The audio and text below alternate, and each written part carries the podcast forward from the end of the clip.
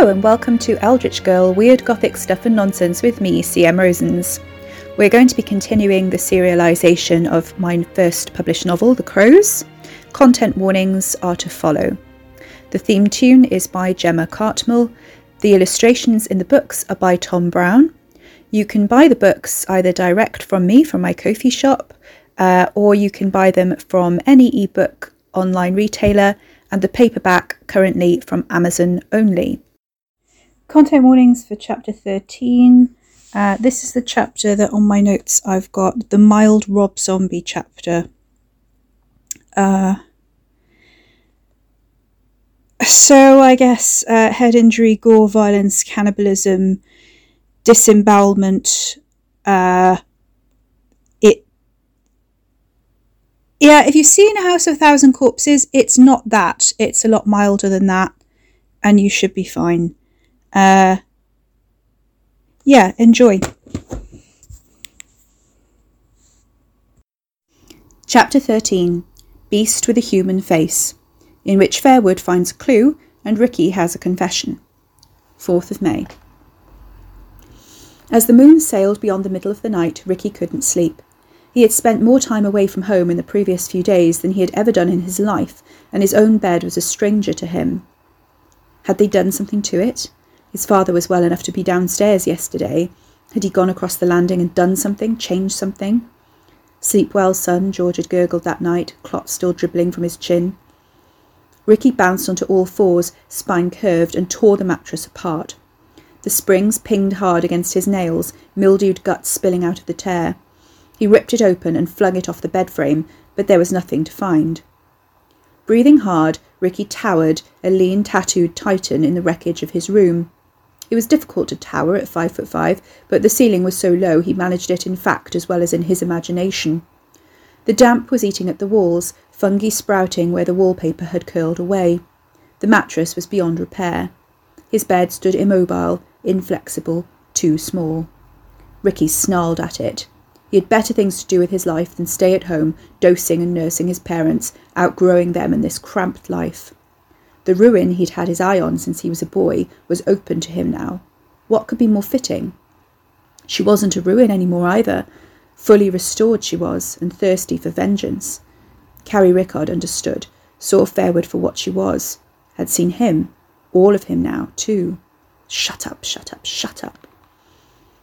Still comfortable, still comfortably naked in his goose-fleshed skin, Ricky stalked downstairs to the cellar where he'd stashed the motorist from that afternoon. He'd do him now, skin him and carve him, then curl up with Gerald like he used to as a little boy, like he'd done the last few nights with shut up, shut up, shut up. No wonder the badger hadn't shown him anything. He'd used up his energies giving Guy Bishop the winning horses at Ascot. Was this what he was reduced to? No, heard the voice, have been for a while. He's watching me, waiting. I'm part of the weird, part of the plan. I can wait. He sighed, descending into the cellar in the dark, and struck a match to light the lantern. The light flared on a trussed up man at least twice Ricky's size, struggling and mumbling through the gag. The light also flared on Gerald, tied securely to the wheel in the corner. One of Gerald's bonds had come loose, the fox limb torn partially out of the donkey hide shoulder, as if Gerald had attempted to escape. Did you do this to him? Ricky demanded, inspecting the tear. Could be mice, hard to tell in this light. The man shook his head vehemently, sweating bullets, muffled swearing pouring through the gag. Ricky scowled. Never mind. He was off his game and he knew it. He unrolled his toolkit, selected a sharp, curved blade, and prepared to get to work. Some of his cousins liked to strip off when they had a job like this to do, standing amid plastic sheeting, partially or fully erect, getting off on the blood or the pain or the noises. He viewed the meat they served up at family dinners with mild suspicion and distaste, it always tasted better when you knew the butcher hadn't fucked it first or wanked himself off during the process. Ricky was naked, the way he usually slept, but this was a job to him, and nothing stirred beyond the occasional growl on his stomach. The man wrenched his hands free in a desperate swipe and charged, head down, catching Ricky around the waist. Ricky gripped the man in a dancer's hold and spun him around, jerking his shoulder out of its socket with a satisfying crunch of bone. He buried the knife in the man's shoulder, which proved to be a mistake. The man bellowed with pain but kept going, flailing, punching out. Ricky dodged the other fist with ease, barely moving, until the man threw himself into Gerald's corner looking for a weapon. He clearly knew better than to unplug the wound by taking out the knife, or he was running on adrenaline and had forgotten it was still in there. Don't you bloody dare, Ricky growled, seeing the wild eyed glance at the antlers. You keep your hands off him, don't you bleeding dare. The man, his right arm swinging limp and useless, made a grab for Gerald's skull. Ricky lunged forward as he managed to snap an antler off, and the man plunged it right into Ricky's eye, through to his brain. Fuck me. Time stopped. So did pain. For a moment, Ricky hovered on the edge of the outside. Slithering sounds came towards him in the green black of the darkness. Grandad's worshippers slapped their way out of the void to his aid, drawn by the tattoos burning a message into their dimension. It wasn't the first time they dived into his mind, but he hated feeling them in there, crawling, worming through his cerebral cortex and drawing him back into the light of his own reality. When he came to, the man was trying to break his way out of the trap door. Ricky sat up, head pounding. Gerald's bloodied antler lay discarded on the floor. Where the pest do you think you're going? The man blanched, clutching his dislocated arm and nearly falling in shock. He was a striking looking bloke, even from that angle. Ricky had once flicked through a book on mythology with laughably inaccurate pictures, and the chiselled jaw of Apollo with his short curls was uncannily similar. He ignored the man's frantic attempts to escape, padlock was new, and got up in one fluid movement to select another knife from his table. While he'd been out of it, the man had done the same. His least favourite blade was missing. Wes had given it to him on his seventeenth birthday, a blunt blade with a flashy handle. You shallow twat. He shook his head, smirking. You had all these beauties and you picked the shit one. The tendrils slithered out like anacondas. They withstood the attempts to fight them off, the knife bites stinging no worse than pins and needles. The man howled as he was dragged back down the steps, and silvery mucus blinding him and gluing his limbs rigidly in place. Ricky tossed him back into his corner, taking his knife back in the process, and got on with it. He took the organs he needed, ignoring the frantic struggles and gagged screams, carved some sinewy bits off for Mother, and readied the guts like a string of slippery sausages.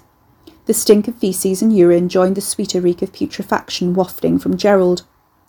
Ricky mentally made his clean-up list as he worked, trying to remember where he'd put the man's wallet and ID. It would be easier to think without all the noise. Fortunately, the man passed out not long into the job, around the time Ricky fished out his right kidney.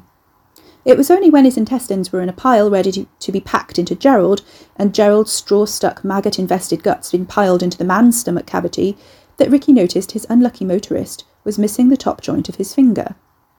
He was pretty sure he hadn't lost it in the fight, or by crashing the car. Fuck's sake! He had a nibble of another finger joint, just to be sure, clamping down on the pinky and chewing it off. There was no doubt about it. He had tasted this before. Well, how was I to bloody know? He'd just gutted Caroline Rickard's ex-boyfriend. Ricky sighed. No hard feelings, mate. I still can't see too well. Starting to think I'd been short-changed by that bloody shrine, to tell the truth. He studied the gory remains. Should be thanking you, really, breaking the right bits of her, bringing it to me. I'm no ways ungrateful. He gave Phil's lifeless legs a kick. All I need to do is keep telling her the truth. Gerald was watching him. He looked up into the oozing eyeballs. Don't you be a looking at me like that. Gerald said nothing, filling the cellar with his accusatory silence. Piss off, Ricky muttered, suddenly out of sorts, and collected up the organs for his mother. Carrie's ghost was getting impatient. Her sullen figure appeared in the bathroom mirror as Carrie passed by, watching silently. Her presence was in the kitchen, chilling the usually warm space with an unnatural speed and draining Carrie's phone battery as it sat in the middle of the kitchen table. Carrie went to find her phone charger, and when she came back, her phone was lying on the floor with a cracked screen. Oh, come on! Carrie was glad she had insurance. Come on, really? The utility door slammed. Carrie stood her ground. Look, I'm trying to help you. I promise I'm looking, but I've got literally nothing to go on. I'm trying to hold down a job. I've already been cursed once. Can you give me a break? The door banged again, making her jump. Okay, fine, I'll try harder. She turned around, and Kathy's vortex eyes burned into hers inches away. Carrie leapt back, heart in her throat, swiping at the air. God, this is weird! Let me help. She got herself a slice of lemon cake from the counter, her treat courtesy of Mercy, and devoured half of it in one go. Bloody hell. She went into the living room where the green man stood propped on the mantelpiece. What do you think? Did you know Janet? I remember Janet Varney. Despoiler. Thief. Yes, I remember now. What did she do to you? Broke in. Took linen, ornaments, things she said no one was using. Left scars like the rest of them. Thieves, vandals, fools. Carrie shared the flash of anger. What a bitch. I can see her kitchen from here. Carrie frowned, taking her time with the crumbs. From where? There was a pause. She kept something of mine. It's in the kitchen. The house is empty. Are you sure? Carrie asked without thinking. She felt the withering pity of the crows rush through her mind as if the house had raised a gable in place of an eyebrow. I know houses. All right, keep your slates on. Carrie grinned down at her plate, tickled by her own joke. Okay, can you manifest there? Look around. We're looking for anything that might connect her to you. I mean, how old was she? She couldn't have been involved with the Ross murder, could she? The green man smiled. Carrie let her hand close over the tile, her vision blurred. The world spun into a pinpoint, sucking her up and throwing her out into a vortex of shape and colour. She opened her eyes in a new world of a catalogue kitchen, matching beige everything, looking out of the eyes of a Toby jug. When Ricky said he was going to show me a whole new world, I'm not sure he imagined this, she remarked. We can do better than Ricky Porter, Fairwood said primly. Square, stocky, and too big for the miniature elegance of Janet Varney's kitchen, Fairwood's avatar scraped its head against the Artex ceiling. Carrie saw the claw scars, fresh and deep, running down its neck. Since the living room window was still broken, a craze of silver webbed in the corner of its eye. That's the master bedroom talking, Carrie retorted, recognising the tone, the sides of her ceramic cheeks growing redder under the glaze. Fairwood sniffed. Well, what are we looking for? I'm a jug. Where are my feet? Ugh, I'm hollow. This is. this is bloody weird. Fairwood picked her up. I'm not sensing anything else belonging to me. Carrie knew it wasn't going to be easy. Okay, let's go for her papers, her mementos, things she's hidden away. Maybe try to destroy? I don't know.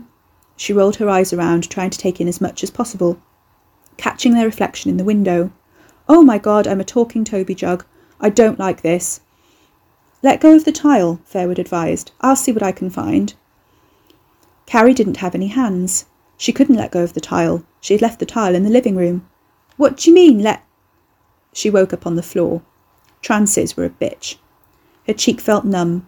The pain came a few moments later, bursting around her head where she had hit it against the fireplace on the way down. The mirror reflected the violent beginnings of a colossal bruise.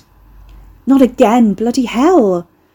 She tugged her bobble out of her ponytail and ruffled her hair round her face to see if that would cover it. It didn't. Oh God, why is this always happening to me? Can I please not be knocked out or attacked or cursed for five fucking minutes? This is getting ridiculous. She wasn't sure what she'd even done. There was some blood on the grate, so she assumed she'd bashed her face on that when she'd collapsed. Her right eye was puffing as she watched. She could feel it swelling, tender, the slight graze on her cheek already scabbing over. I'm going out into the garden, she announced. I need fresh air. Fucking hell.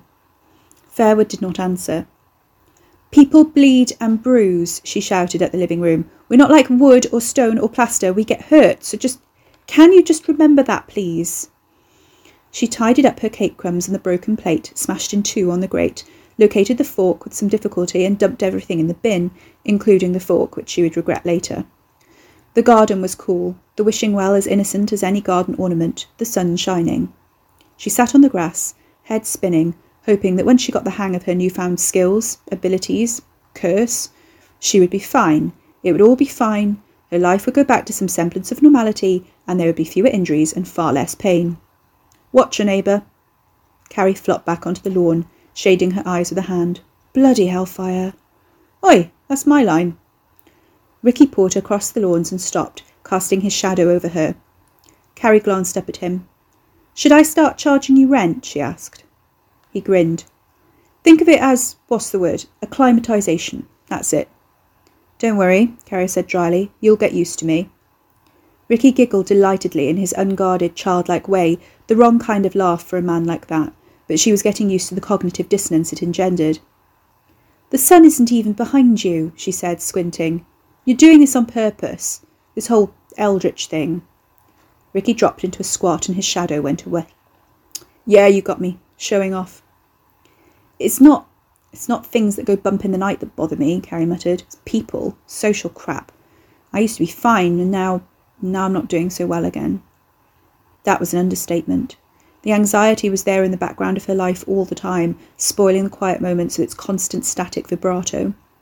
Dr. Monday's preparation had helped, but now she felt it coming back, seeping upwards from her subconscious in a slow, relentless, insidious flood. Ricky grinned, lying down beside her and stretching out with one arm behind his head, the other shading his eyes. You seem all right with me. Does that mean I'm not people, then? He didn't seem offended. She noted how close he was lying, not quite touching, but comfortably close. It tugged at Carrie's mind as if they had done this before, but she knew they hadn't. Maybe she was thinking of the bus journey. Neighbours are different. Carrie put her arm under her, head and stared into the clouds. The sunlight bothered her. She winced, cupping her free hand over her damaged eye. He glanced at her and did a double take, moving her protective hand away from her bruises. She turned her head as he sat up, head on one side. Coy, you've been in the wars. What's wrong with your face? Nothing. He jabbed at her cheek, forcing her to jerk her head back and knock his hand away. Stop it! She rolled her eyes, or tried to. Her right eye was too puffy to roll, and the headache was getting worse. Fell over, bashed my face on the fireplace. He sniffed, businesslike. You know, I could see my way clear to, you know, move in. Lodge. Could be useful if you're not a hundred percent. Carrie stared at him. Seriously, what? You want to move in with me? Yeah, well, things aren't exactly working out at my parents' place right at the minute. He avoided eye contact, running his fingers through the grass. Had a bit of a set to yesterday with the old man, and, well, you heard all that. Don't mind paying rent. In kind, obviously. I don't have any money. Carrie continued to stare, speechless, propping herself up on her elbows. All right, all right, I won't darken the upper floors. Don't you panic. Happy in the cellars, me. And I'll clear up after myself. No blood, no nothing. None for the old Bill to find, even if they turn up with a full SOCO team. He paused. That's actually happened, he added with a hint of pride, as if that were proof of his thoroughness. Twice. What are you what are you going to pay with, if not money? Carrie had no intention of saying yes, but the idea was horribly fascinating. Because, you know, it's money I'm short of, and you're already owing me favours from the Pendlestones, so. She trailed off, leaving it suggestively unfinished. Ricky shrugged. How about the lottery numbers? Where I can tell you who's going to win the World Cup. Are you joking? You can't do that. There's got to be rules. Why not? Future's immutable. You can think of that one of two ways problematic or lucrative. He jumped up, stretching in the sunlight. If it can't be changed, you might as well bet on it. Carrie struggled up too, a whole inch taller than he was. I'll think about it. She didn't fancy the idea of an eldritch horror in her cellar, and she didn't really believe he'd tell her something so mundane as the jackpot numbers. Of everything she'd seen and put up with over the past few weeks, that one was too unlikely. Nah, say yes, Ricky insisted, backing off a few steps, because I've got a bit of a confession to make, and I'd rather you. He sucked air through his teeth. You know, agree first. Oh, God, Carrie groaned. What now? He hunched his shoulders, hood twitching as the tendrils pushed at the fabric. Funny story. Oh, God, Ricky squirmed. Mother was on about meat pies all bloody week, right? And I needed something for for a right, yeah? And there's this bloke with a puncture. Just stood there. Just happened to have a puncture. Ricky squirmed. Well, you know how it is. Who am I to change another man's weird? I'm just an agent of destiny, me. Anyway, I bash him on the head and take him to the cottage, right? Well, then I had to read livers, and that didn't work out, you turned up, and. Carrie held up a hand. Whoa, whoa, whoa. You abducted a bloke, bashed him on the head, and he was in the cottage the whole time I was with you? She groaned. Oh, God, this is the man in the cellar. I knew it. I should have. She trailed off. What? Rescued him? How? He frowned, concentrating on his train of thought. Yeah, that's what I said. Well, anyway, last night I can't sleep, so I remember this guy and I go down to the cellar, make a start, him a bit, carve up some cuts for Mum, take out his spleen. You what? His spleen, Ricky repeated louder. Get a kidney, you know, while I'm in there. And he's a feisty bastard, doesn't bloody shut up the whole time, so it's not until a bit later I noticed. He, um, he's missing the top of his finger. Carrie went cold. What, what colour was the car? She croaked, praying the answer both would and would not be blue. Can't remember, Ricky said. Conger eels writhed knotted in the pit of her stomach. Ricky fished a driving licence out of his pocket, holding it out to her. I'm going to put her with the others, but first I thought I wanted to check if I should put in a bit more work covering up this one, since I don't want to get you in any bother. With the others? She imagined handmade mobiles of ID cards twirling in drafts on catgut strings, macabre tributes to their missing owners. She didn't want to touch it. The familiar face drove the wind out of her. She stumbled back a pace. The picture was an old one. She could see it from there, exactly as she remembered. He had joked he'd looked like a junkie in the harsh light, and they had both laughed. She let the knowledge seep in, stared it in the plastic face.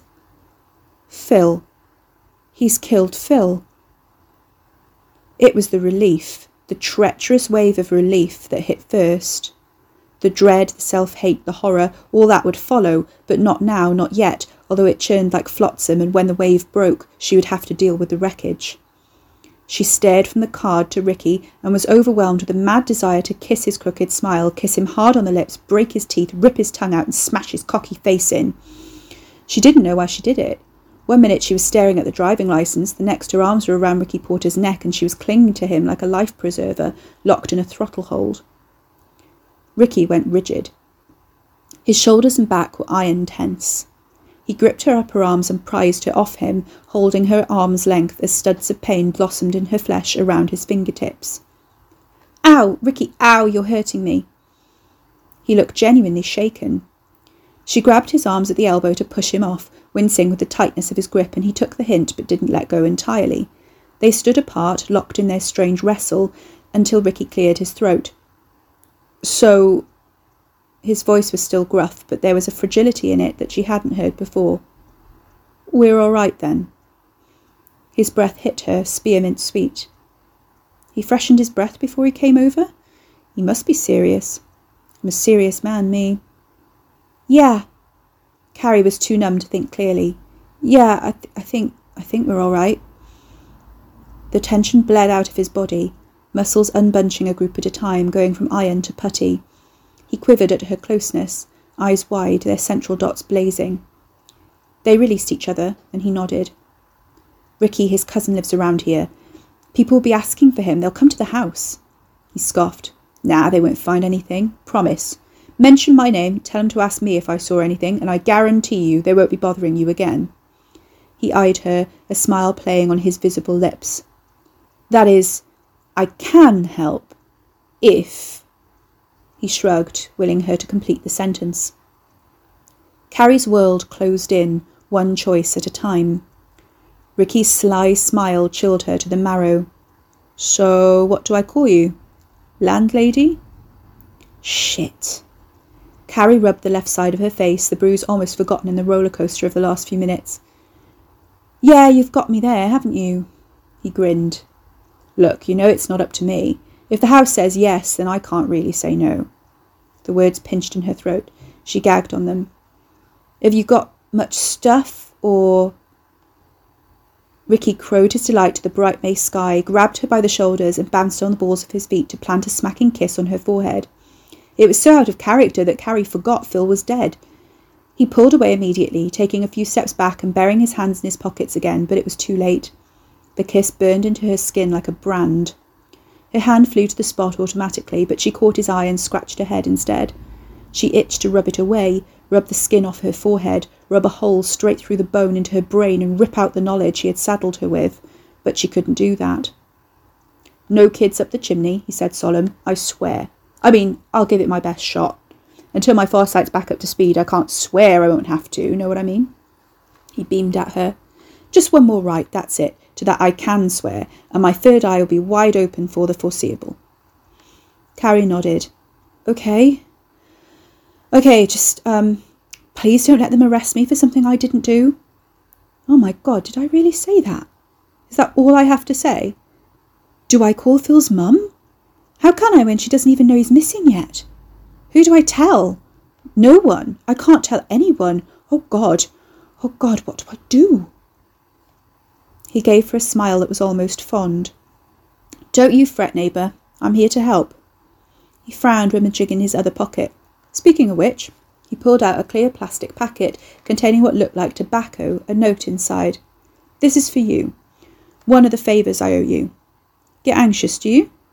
Not medicine, more a pick me up, but this will help. His childlike giggle escaped again as she took it. See you later. He waved at the house with all the energy of an excited schoolboy on his first parentless trip and strode off across the lawns into the trees. Carrie studied the packet. It looked more like a bag of iron filings than shredded tobacco now she had it up close, but as she pinched the plastic, she saw the dark greens and purple blacks, a muted rainbow of dark shades. Inside was a handwritten note in large, carefully rounded writing, unevenly spaced. It hadn't occurred to her until then, but from the way he spoke and the casual references he made, Ricky Porter must be well read, even though she hadn't seen a single book or magazine in the cottage. What did he read? Where did the books come from? Who had taught him to write this way, the handwritten version of a cut and pasted letters in a kidnapper's note? Take two pinches with tea. Black tea is best. Twice a day. Free refills. My favour. Carrie hesitated. She headed back into the kitchen, the packet clutched in her hand.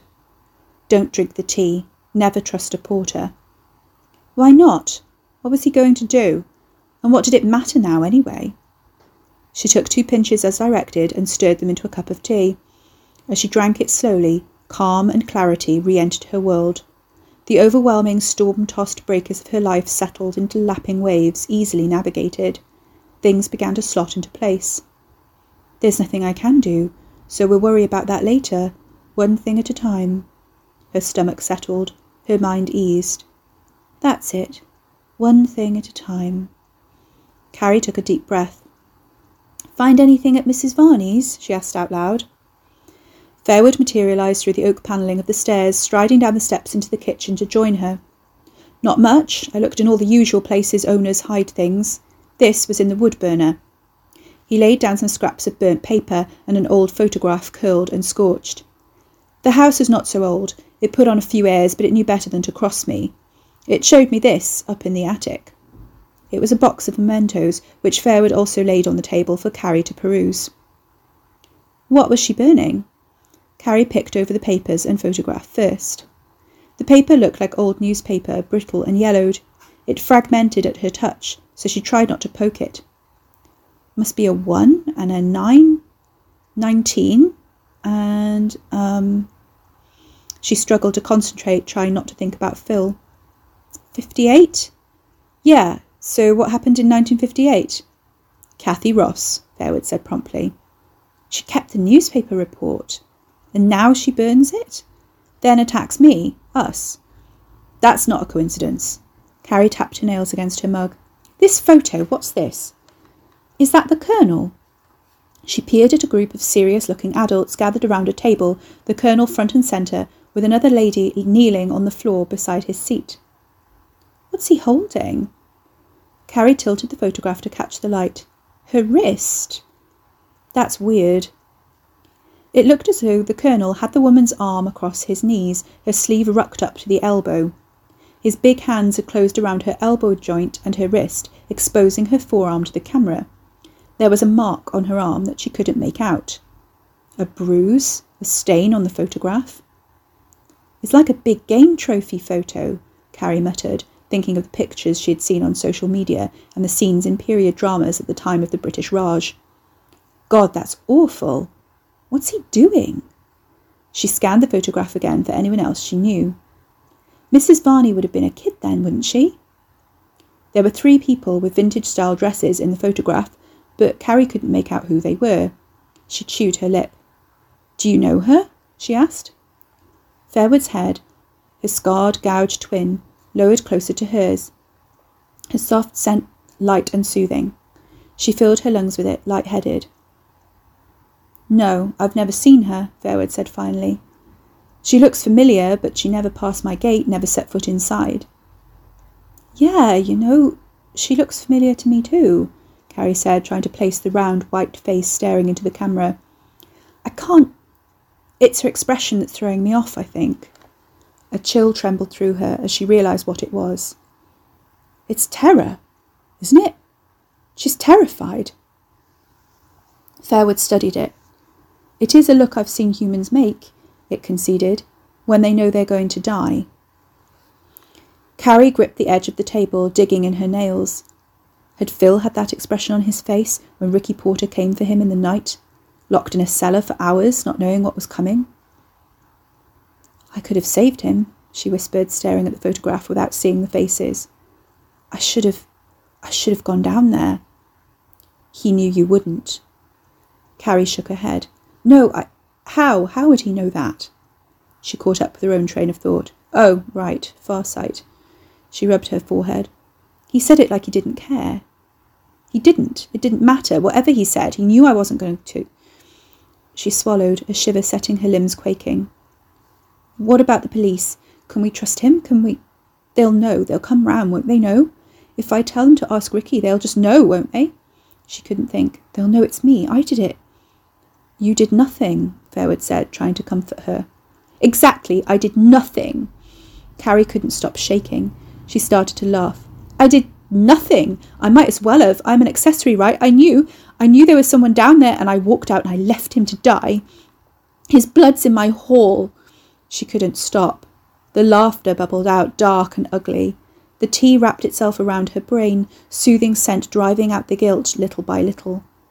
Her doppelganger circled behind her chair, wrapping solid arms around her. Carrie was pinned to the chair, choking on her laughter as it devolved into manic sobs. Was it relief? Horror? Shock? Nothing? Maybe it was the tea, but everything was ebbing into numbness. Fairwood encircled her, comforting, enclosing her all around with warmth and solidity. They, they, they'll take me away, away from here, she choked out, trying to breathe as a new spike of terror undid the tea's good work. They they'll take take me away, they'll take me You're safe, Fairwood creaked gently. You're safe here. No one can take you from me. They won't find him. He knows what he's doing, does little Richard Porter. That sounded like a quote. It chilled her. What do I do? she whispered, closing her eyes, safe in her small dark space. Tell me what to do. Her face throbbed where she'd fallen, the ache pulsing through the bone. Find out who killed Kathy, who polluted my stones and left her there.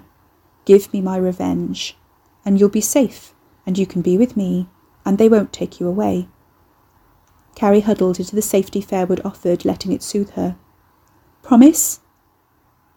Promise? Like a contract. Will you make a contract with me? Do you promise? Fairwood considered. Yes. You're mine. Yes. And you are mine. Carrie nodded, eyes screwed tight. Yes. She forced herself to relax as Fairwood held her lightly. When she opened her eyes, the photograph on the table arrested her attention, drawing her into something else, something untainted by Phil or her old life. I wonder if there are more copies of this photograph. Maybe the Colonel has one. Her voice was too bright. It didn't fool her. The Colonel has nothing of mine, Fairwood said.